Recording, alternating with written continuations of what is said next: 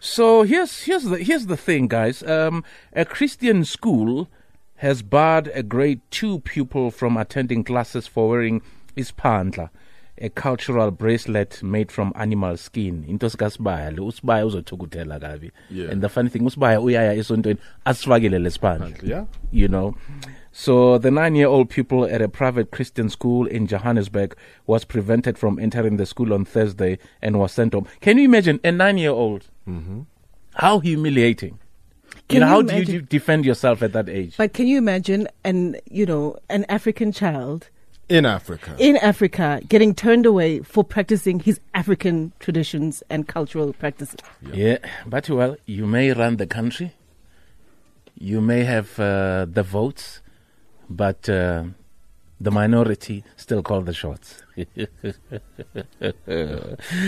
Let's speak to Professori uh, Pitika Ntuli. He's the commissioner at the promotion and the protection of the rights of cultural, religious, and linguistic communities. Good afternoon, Professori. How Awufaka uprofessor lapha. Professori, Professori. Yes. How are you, Professori? Yeah, I, I'm greeting I'm greeting you as well as your listeners. Good to have you on the show. Long time, uh, Professor. Pitika Ntuli. Good to have you on the show. This is your boy, Glenn Zito.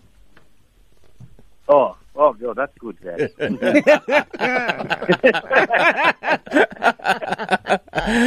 So, You Prof, yes, I, I, I'm talking to young Africans who are being bossed around in their own country for practicing their Hey. own cultures. Hey, is- know, is- know, because we have not pushed the, the, the liberation of the country Yeah. uh, to its limit. But Hey. anyway, fire your questions. So here's question number one, as asked by Thengiwe.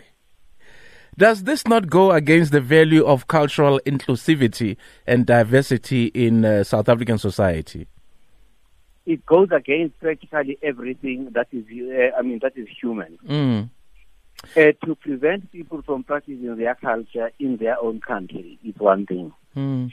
Uh, to stop a nine-year-old Hey. child, uh, uh, one would suppose that that school, the teachers who teach, the principal who teaches there, hasn't got any uh, any children, you know, themselves. Absolutely, Or- because they're supposed to be or- parents. or, or, they've not looked at a child uh, in, in the face, you know, kind of, you know, very, you know, recently. Number two, it is also against the law.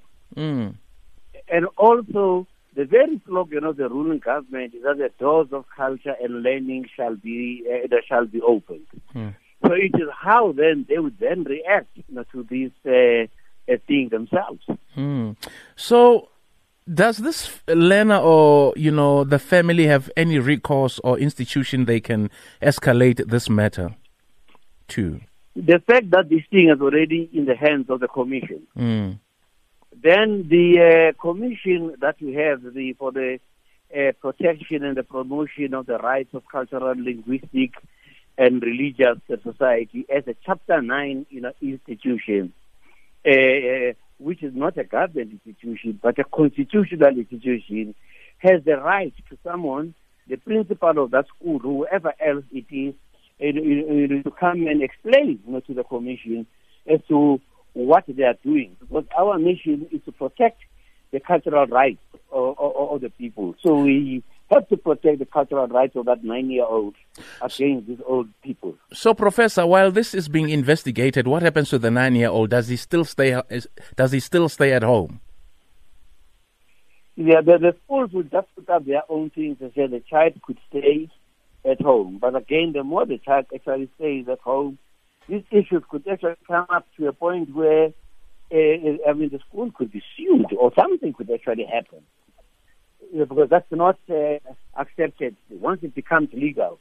But now that it is with, uh, you know, with us and we receive a formal complaint, then as a commission we then sit down and look at the options, which include, of course, summoning, you know, the, you know, the school to find out if at all they have got any, uh, uh, uh, uh, you policy on, uh, I mean, on race.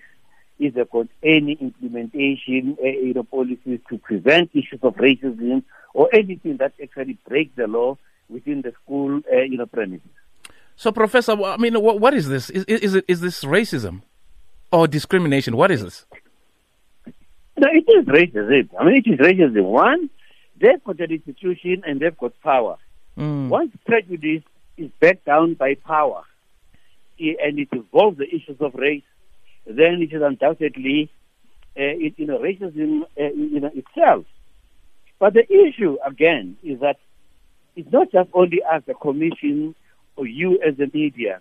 One question one asks is, what do the other Christian churches say about this? Mm. Very interesting. What does what does the South African Council of Churches say about this? You know, it then invokes all of uh, you know the institutions and the individuals that should actually uh, you know be you know be acting. Would they also turn back now an Indian child who comes up with the, the Lakshmi string, which is like his panja, but it is just a red, uh, uh, you know, wool on the hand, which serves the same purpose. Mm. Cultures do that. Well, Professor, we'll be watching this investigation like a, what you call like a hawk. And uh, should there be any, you know, new developments, we'll definitely give you a call. Yeah, yeah. So that's very good. Watch it like a watch it like a hawk, Yes, and yeah, then must end up with a hawk. Thank you. absolutely. Thank you, so much, Professor Pitika Ntuli there You're welcome. on Radio 2000. Uh, Mams Kebengu, what's your topic? And, and then, The topic is, is, is on this particular matter, this very, very issue here. Um, is the school infringing on this child's rights for, you know, for this particular action, or have your children or child experienced similar um, things at school? hey, Mona, there's issues about hate, race, whatever. It's- Listen, man, it ain't easy being a black child in your own country, in your own not. continent. It's Yeah. not. You can't That's express crazy. yourself No, it's not culturally or otherwise because there's confinements and you are put in boxes everywhere you go. It's not easy because I remember in uh, a board that I sit in, it's a school board as well. There was a fight about this kind of thing where one of uh, the learners had a calling. And then uh, with her calling, she would experience certain difficulties. Yes. And then the school decided to say that, uh, well, one of the debates in the boardroom was that uh, should we keep this child in the school or not? And some people are saying no, shouldn't keep this child in the school because magavugwa madlozi. Then they distract other, chil- other children. And the fight was like, no, this child is supposed to be in the school. They wanted to be in the school, and it's their right to be in the school. And the other side was saying that no, it's actually not a right for any child to be in the school because this is a private school. How do you learn tolerance and respecting other people, their rights, hmm. their beliefs, and all of that if you keep on isolating people you should be embracing and learning from? yeah, no, it it really really was a mess there. So It's weird. yeah.